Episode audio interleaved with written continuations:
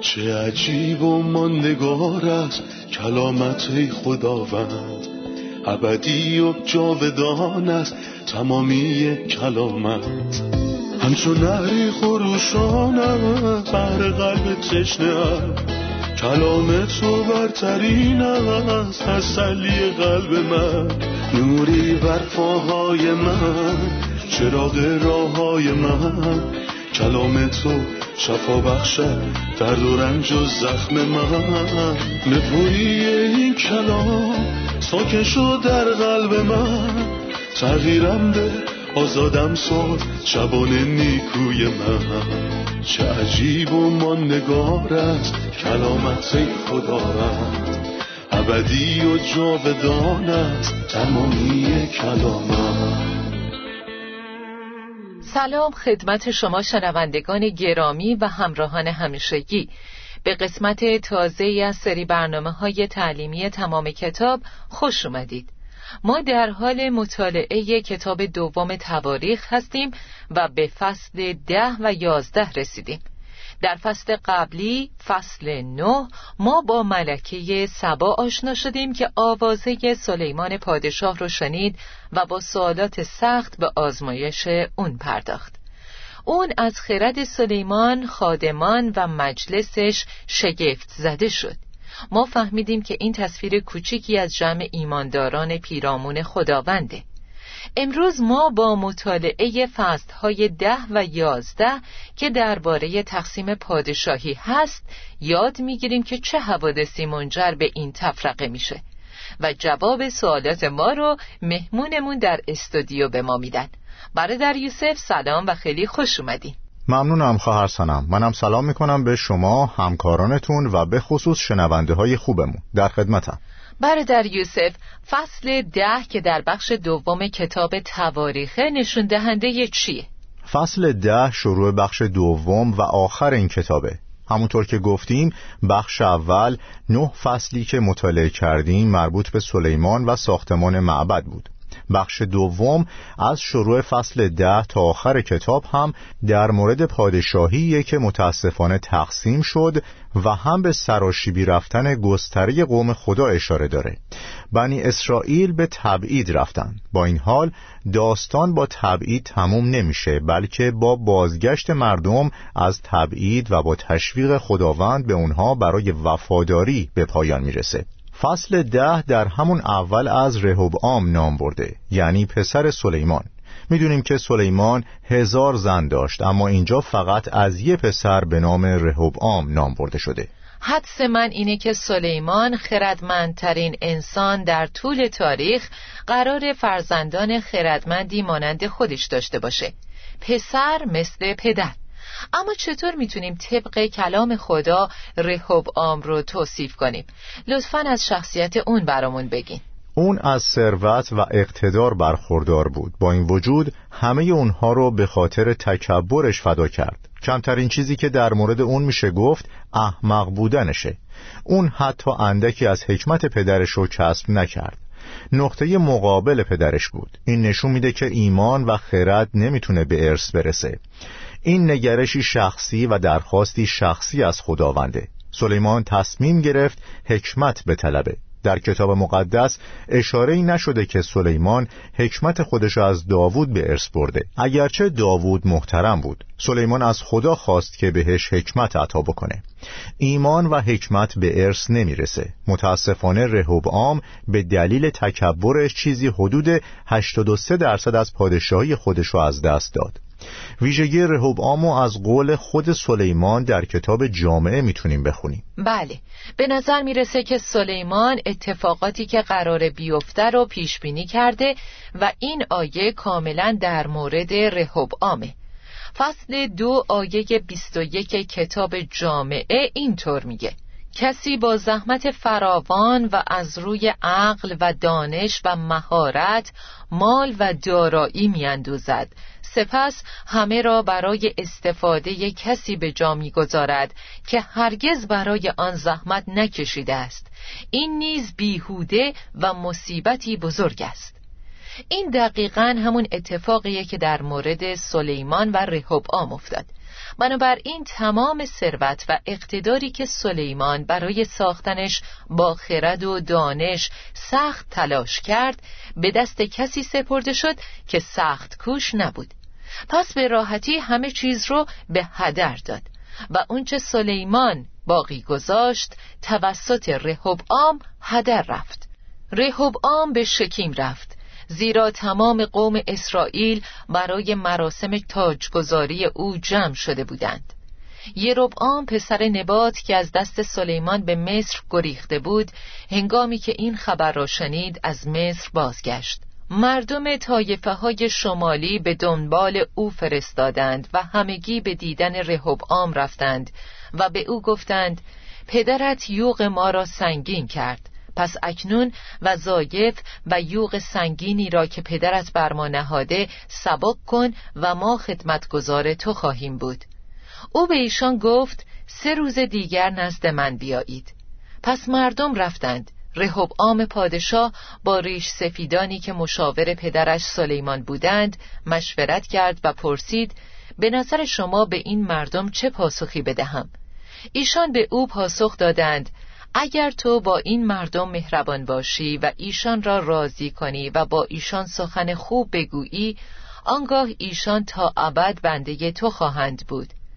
اما او پیشنهاد بزرگ سالان را رد کرد و با جوانانی که با او بزرگ شده بودند و اکنون او را خدمت می کردند مشورت کرد و از آنها پرسید چه پیشنهاد می کنید چه پاسخی به این مردم بدهم که به من می‌گویند یوغی را که پدرت بر ما نهاده سبک کن؟ جوانانی که با او بزرگ شده بودند جواب دادند به آنهایی که به تو گفتند بار سنگین پدرت را از دوش ما سبک بساز چنین پاسخ بده. انگشت کوچک من زخیمتر از کمر پدرم است و یوغ سنگینی را که پدرم بر دوش شما گذاشت من آن را سنگینتر می کنم. پدرم شما را با شلاق تنبیه کرد و من شما را با شلاق چرمی تنبیه می کنم. پس آم و همه مردم در روز سوم همانطور که پادشاه گفته بود نزد وی رفتند. پادشاه با خشونت به ایشان پاسخ داد. عام پادشاه پند بزرگ سالان را نپذیرفت. او طبق گفته جوانان با ایشان سخن گفت. پدرم یوق شما را سنگین کرد اما من به آن می افزایم پدرم شما را با شلاق تنبیه می کرد اما من شما را با شلاق چرمی تنبیه خواهم کرد. پس پادشاه به مردم گوش نداد. این رویدادها به اراده خدا انجام می شد تا کلامی که خداوند به اخیای شیلونی درباره یروبعام پسر نبات فرموده بود به حقیقت بپیوندد. هین خوندن داستان برامون روشن میشه که اقدام رهوبعام احمقانه بود و شخصیت دیگه یعنی یروبعام پسر نبات به صحنه میاد ما می‌خواهیم از پیشینه این شخص و دلیل فرارش از دست سلیمان مطلع بشیم و نقشی که اون در تجزیه پادشاهی داشت چی بود؟ یروبعام برای سلیمان کار می‌کرد. بر طبق بعضی نظریات اون علیه سلیمان قیام کرد و بعد ازش ترسید و تحت فشار قرار گرفت. بنابراین تصمیم گرفت فرار کنه. این داستان نشون میده که اگه با کسی دشمن بشیم مطمئنا روزی بر میگرده تا به خودمون یا به نزدیکانمون آسیب برسونه. یروبعام مردی باهوش بود. فهمید که اون سلیمان توانا دیگه وجود نداره و تصمیم گرفت که برای استفاده از این فرصت برگرده. اون در شرایطی یکسان با مردم بود. درخواست اونها به قدر کافی منصفانه بود چون از رهوبعام خواستند تا یوغشون یا همون مالیاتی که باید بپردازن و کاهش بده. روشنه که سلیمان مردم رو برای ترمیم پادشاهی مجبور به پرداخت مالیات کرده بود. تجملات و تمام کارهایی که سلیمان انجام داد بیشتر از اندازه کافی بود. مردم چه چیز دیگه ای می‌خوان؟ نقره و طلا به اندازه سنگهای خیابانها رایج بود. اونها به هیچ چیز دیگه احتیاج نداشتند درخواست اونها عادلانه بود. رهوب آم با افراد دیگه مشورت کرد و واقعا خوب عمل کرد. تا اینجا خوب بود اما بقیه داستان بد شد. چرا؟ اون توصیه خوب و کنار گذاشت چون چیز دیگه ای در قلبش بود. پند بزرگ سالانی که با سلیمان بودن و نپذیرفت. اونا پر از حکمت بودند و تجربه های خوبی در مورد زندگی داشتند و کلام خدا رو می‌دونستند روزی ملکه سبا از اینها که در حضور سلیمان بودند به خاطر اینکه به حکمت سلیمان گوش فرا می‌دادند قدردانی کرده بود. بنابراین اونها خیلی ساده پیشنهاد دادن که بار مردم رو سبک کنه و اونها تا آخر عمر اونو دوست خواهند داشت و ازش اطاعت می‌کنن. مشورتی صد درصد خردمندانه کتاب مقدس میگه پاسخ ملایم خشم را فرو می نشاند اگه این کار انجام بدید قلب مردمتون رو به دست میارید. به خصوص اگه اونها احساس کنن بهشون اهمیت میدین. اما از اونجا که اون مغرور بود این جواب و دوست نداشت و کلام خدا میگه اما او پیشنهاد بزرگ سالان را رد کرد. اونا رو نادیده گرفت. اون از همون اول قصد نداشت به مشورت اونا گوش بده.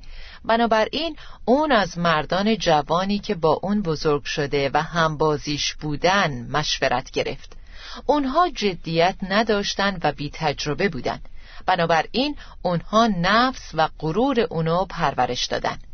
رهوبآم به مردمش گفت که انگشت کوچیک اون از کمر پدرش بزرگتره. اون می‌خواست بگه کمترین چیزی که دارم برابر با بزرگترین چیزی که پدرم داره. اون شما رو با شلاق تنبیه کرد. من شما رو با شلاق چرمی تنبیه می‌کنم. بنابراین اون از کلمات بسیار متکبرانه و سنگینی استفاده کرد. با این حال کتاب مقدس در اینجا به نکته بسیار مهمی اشاره می‌کنه. این رویدادها به اراده خدا انجام می‌شد تا کلامی که خداوند درباره یربعام فرموده بود به حقیقت بپیوندد. دوست دارم درباره یربعام بیشتر بدونم. لطفا درباره اون برامون بگین. ماجرای یربعامو در اول پادشاهان یازده می‌بینیم. اون یه افرایمی از سرداه و از خادمان سلیمان بود. اون دست خودش علیه پادشاه بلند کرد و کلام خدا دلیلش رو به همون میگه. دلیلش خیلی ساده است. سلیمان در حال ساخت قلعه بود. دید که یه بسیار توانا و پرتلاشه. بنابراین اونو مسئول تمام کارگرهای اجباری منطقه طایفه یوسف کرد. مسئول افرادی که در خانه یوسف کار می‌کردن در اون زمان وقتی که یه ربعام از اورشلیم بیرون رفت اخیای شیلونی اونو در جاده پیدا کرد. بعد اخیا لباس رو دوازده تکه کرد و گفت ده تکه را برای خود بگیر و دو تکه را کنار بگذار. اخیا توضیح داد که این حکمی است از جانب خدا برای سلیمان. به دلیل رویگردانی اون از خداوند. پادشاهی از یه طرف به ده قبیله و از طرف دیگه به دو قبیله تقسیم میشه. اخیا بهش اطمینان داد که این کار با اون محقق میشه و این امر به واقعیت تبدیل میشه. برای همین اون به جای اینکه منتظر خداوند باشه خودش می‌خواست به اون برسه. در نتیجه یروبعام شورشی به راه انداخت و سلیمان از اون ماجرا مطلع شد. پس یروبعام تصمیم گرفت که فرار کنه تا زنده بمونه. وقتی رهوبعام به پادشاهی رسید یروبعام تصمیم گرفت برگرده تا رویاشو محقق کنه. در حقیقت فکر کردن به انجام کارها به روش خودمون برای دستیابی به چیزهایی که خدا می‌خواد فاجعه است. بذر اوسیان از قبل در قلب اون وجود داشت. آیه شانزده از فصل ده میگه و هنگامی که همه دیدند که پادشاه به ایشان گوش فرا نمی‌دهد به پادشاه چنین گفتند ما چه سهمی از داوود داریم؟ ما هیچ میراسی از پسر یسان نداریم. ای مردم اسرائیل به خانه های خود بازگردید. اکنون ای داوود از خانه خود نگهداری کن.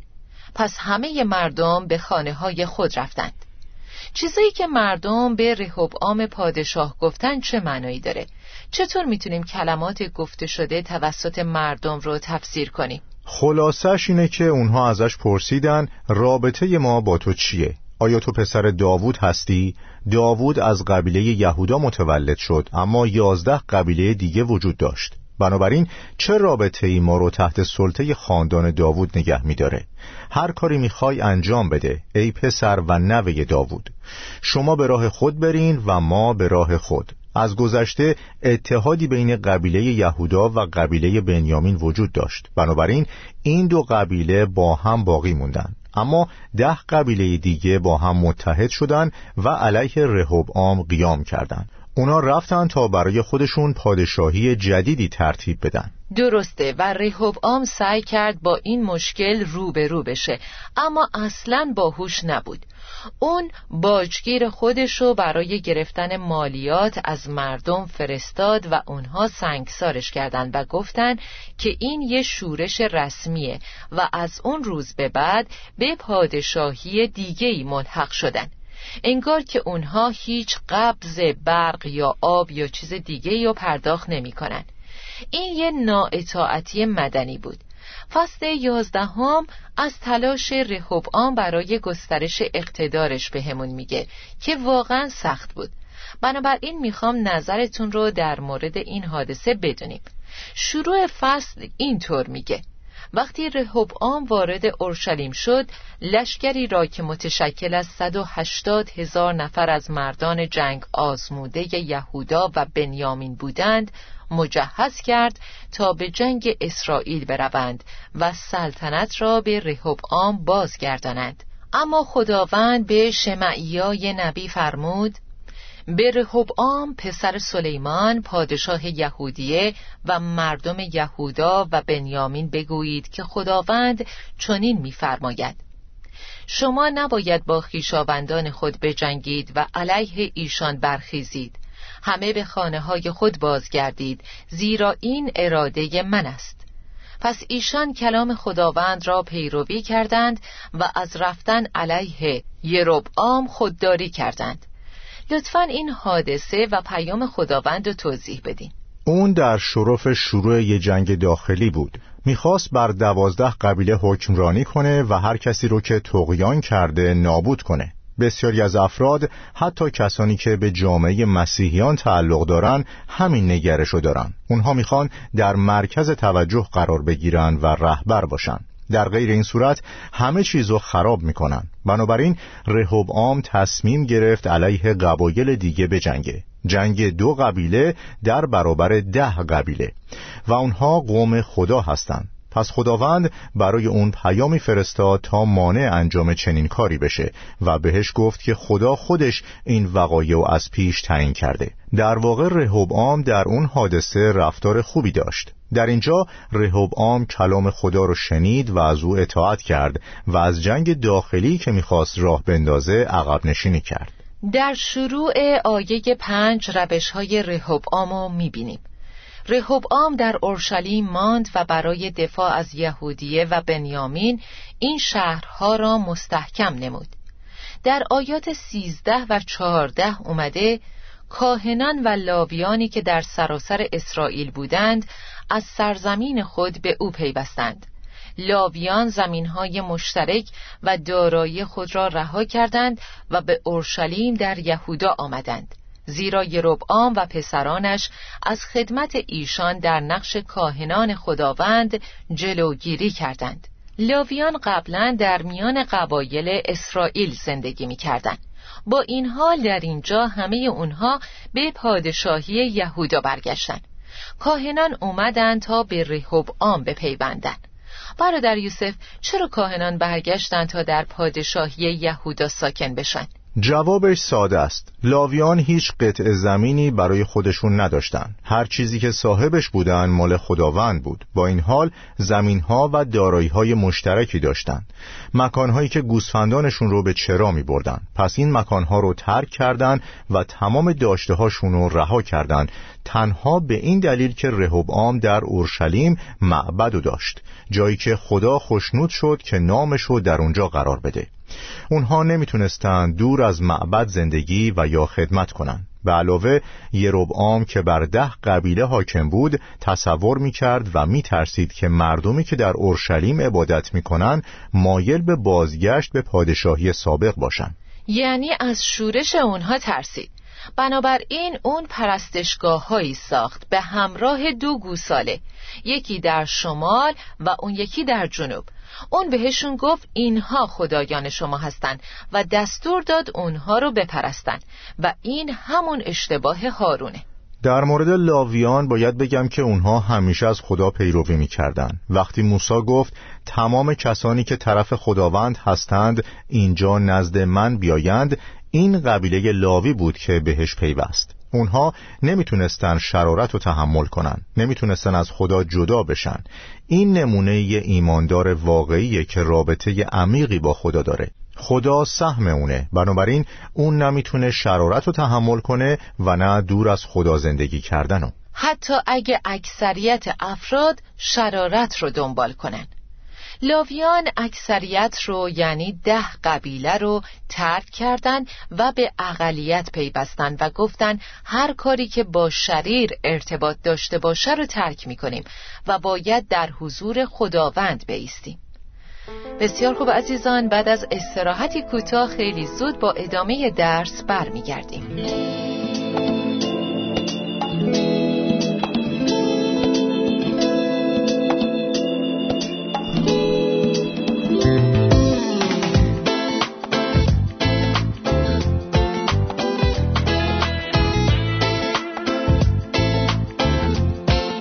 برادر یوسف می‌خوایم بدونیم از زندگی ریحوب آم چه درسی میشه گرفت.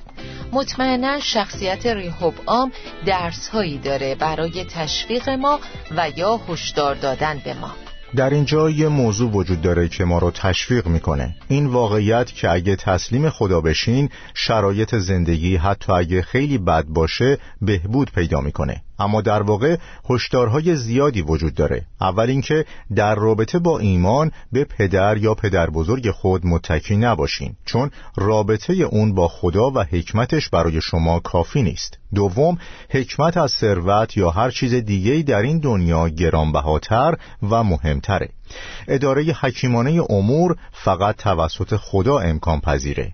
حکمت خداپسندانه از بالا به پایین میاد. سوم وقتی با کسی مشورت می‌کنین باید مراقب باشین که طرف مقابلتون کیه. چهارم قلب خودتون رو بشناسید. شما می‌تونین بهترین مشاوره رو دریافت کنین اما به دلیل نگرش قلبیتون که درست نیست به راه اشتباهی که قلبتون بهتون پیشنهاد می‌کنه میرین. نکته پنجم و آخر اینه که هر زمان که بهای اشتباهات خودتون رو پرداخت می‌کنین همونطور که کتاب مقدس تعلیم میده هر کسی هر چیزی که به کاره همونو درو می‌کنه در برابر خدا فروتن باشین. لجبازی نکنین.